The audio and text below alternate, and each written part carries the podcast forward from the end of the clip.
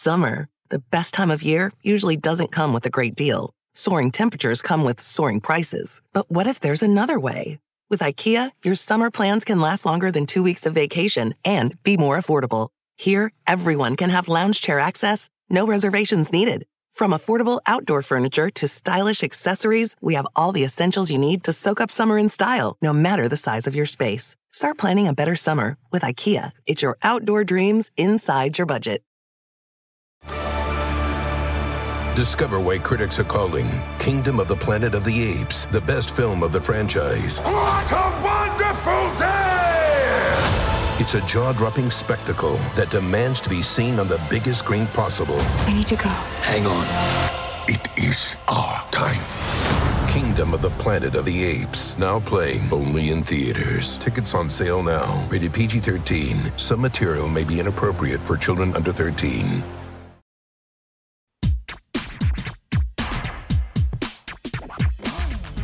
Grammar Girl here, I'm Mignon Fogarty, and you can think of me as your friendly guide to the English language, writing history, rules, and cool stuff. Today, I have a quick and dirty tip about the difference between bi weekly and semi weekly, and I respond to a listener question about the way I pronounce the word forward. I have some friends who work in New York, and a couple of years ago, they received a notice that said they were going to be paid bi weekly from now on.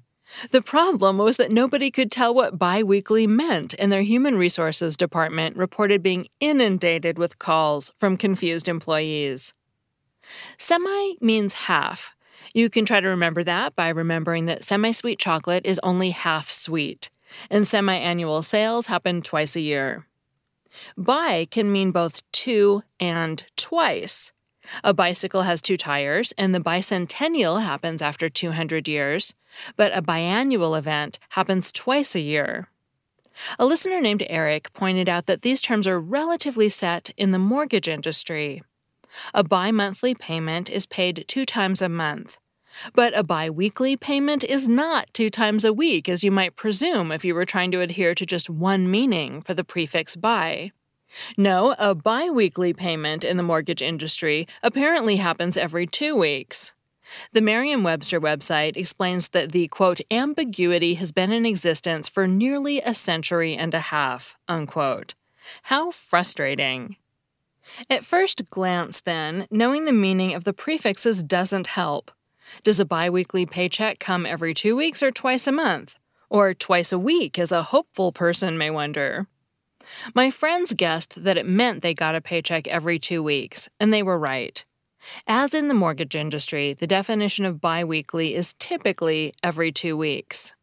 If they were going to get a check twice a month, HR probably would have said the payments would be bi monthly. But it's confusing. The earliest example I can find in the Oxford English Dictionary has bi weekly, meaning twice a week, as our very hopeful employee may think. And as Garner's Modern English Usage notes, biannual and semi-annual both correctly mean occurring twice a year. The Merriam Webster Dictionary of English Usage notes that the words can take on industry specific meanings too. They said that in publishing, bi monthly usually means every two months, but in education, bi monthly usually means twice a month. The most important thing to notice here is that many people are confused about the meaning of words such as biweekly and bimonthly. Most style guides recommend avoiding these words. Instead, just use the phrases twice a week or every other week. It's more clear. So that's your quick and dirty tip. It's much more important to be clear than to use the proper word if the proper word is just going to confuse people. A listener named Paul posted this kindly worded comment on Facebook.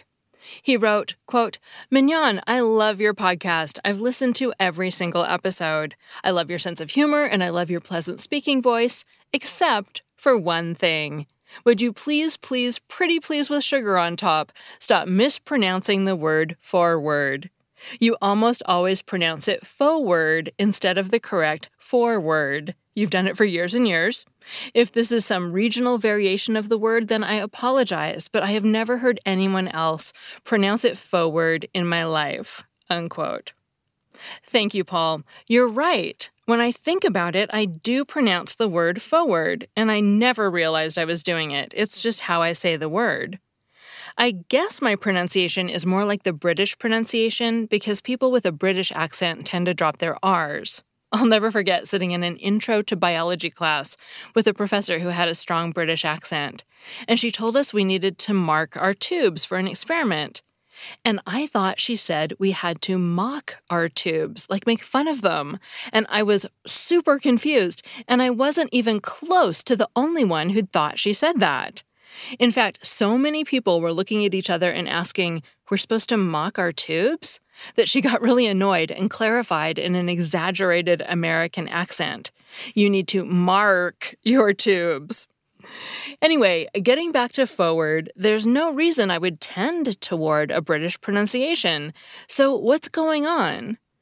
It turns out that even though you may not have heard anyone else pronounce it that way, it's not a rare pronunciation in the United States. The online Merriam Webster dictionary includes it as an alternate pronunciation, although the other dictionaries I checked don't. It turns out that it's actually a well known linguistic phenomenon called dissimilation. In dialects like American English that are rhotic, meaning we pronounce our R's, people still tend to drop an R if it's in the middle of a word and comes before another syllable that has an R.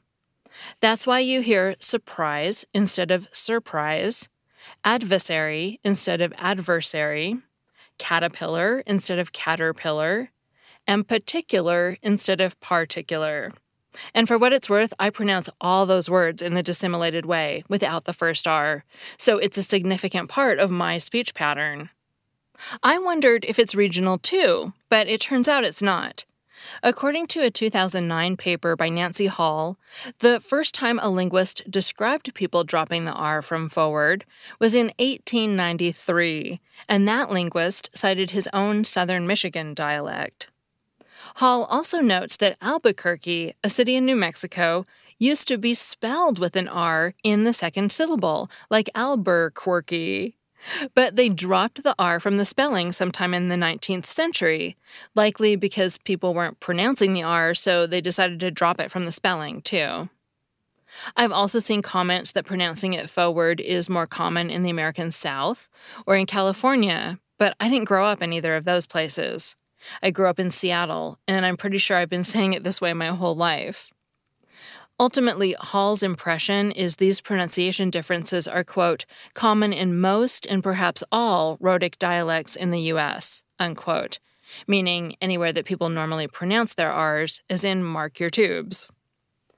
Fortunately, Hall says that the way I pronounce forward and other such words isn't generally stigmatized in America. So, phew, that made me feel better. I'd like to tell Paul that I'll try to pronounce it forward with the R, but I suspect that even if I tried, I'd forget in a few weeks because the way I've pronounced it all my life is so ingrained in my brain. I'm I'm sorry it bothers you, but I hope it might bother you less now that you at least know what it's called and that it's a widespread, long-standing way that some Americans pronounce these kinds of words. And thanks for the message that led me on this interesting research path. I was surprised there was so much to say about it. To finish up, I have a listener Familect story about schnauzers. Hi, Grammar Girl. I have a Familect story for you. When I was growing up, my family had three schnauzers, miniature schnauzers. And of course, um, we knew that a lot of words end in ER, means someone who does something like baker or butcher or candlestick maker. And so we thought schnauzing has to be something because it ends in ER. And first time we ever gave our dogs a bath, we noticed one funny behavior they did. After the bath was over, they would run around and rub their face all over the carpet in order to dry it up. And so in our family, from that point on, schnauzing meant rubbing your face against something to make it dry or, or scratch an itch. Thanks and great show. Bye. Thank you. When I was growing up, my dear aunt had a miniature schnauzer named Shotzi. I never knew where that name came from. After getting your call, I did look up the origin of the word schnauzer, and perhaps not surprisingly, it comes from a German word, which means growler, and that comes from an earlier word that means snout or muzzle. So calling rubbing your face or snout or muzzle schnauzing doesn't seem that far off. I don't remember Shotzi growling a lot, but I think he's the only miniature schnauzer I've ever spent any time with. Anyway, thanks for the call. If you want to tell me a story about a word your family made up and uses, you can leave a voicemail at 83321 4GIRL. That's 83321 44475. And I might play it on the show. I'm Mignon Fogarty, better known as Grammar Girl, and my producer is Nathan Sams. Grammar Girl is part of the Quick and Dirty Tips podcast network, which I founded and which also has a bunch of other podcasts. Learn new things every week by listening to Money Girl, The Savvy Psychologist, The Get It Done Guy, and a whole bunch more. Check them out wherever you listen to podcasts. That's all. Thanks for listening.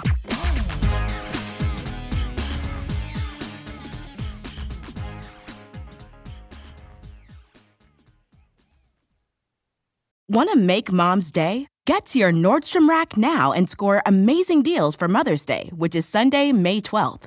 Find tons of gifts from only $30 at Nordstrom Rack fragrance, jewelry, luxury bags, activewear, beauty, and more. Save on Kate Spade New York, Stuart Weitzman, and Ted Baker London.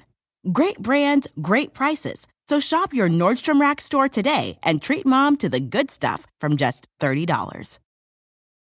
Spectrum One is a big deal. You get Spectrum Internet with the most reliable internet speeds, free advanced Wi Fi for enhanced security and privacy, and a free Spectrum Mobile Unlimited line with nationwide 5G included, all while saving big. For the big speed, big reliability, and big savings you want, get Spectrum One. Just $49.99 a month for 12 months. Visit spectrum.com slash big deal for full details. Offer subject to change, valid for qualified residential customers only, service not available in all areas. Restrictions apply.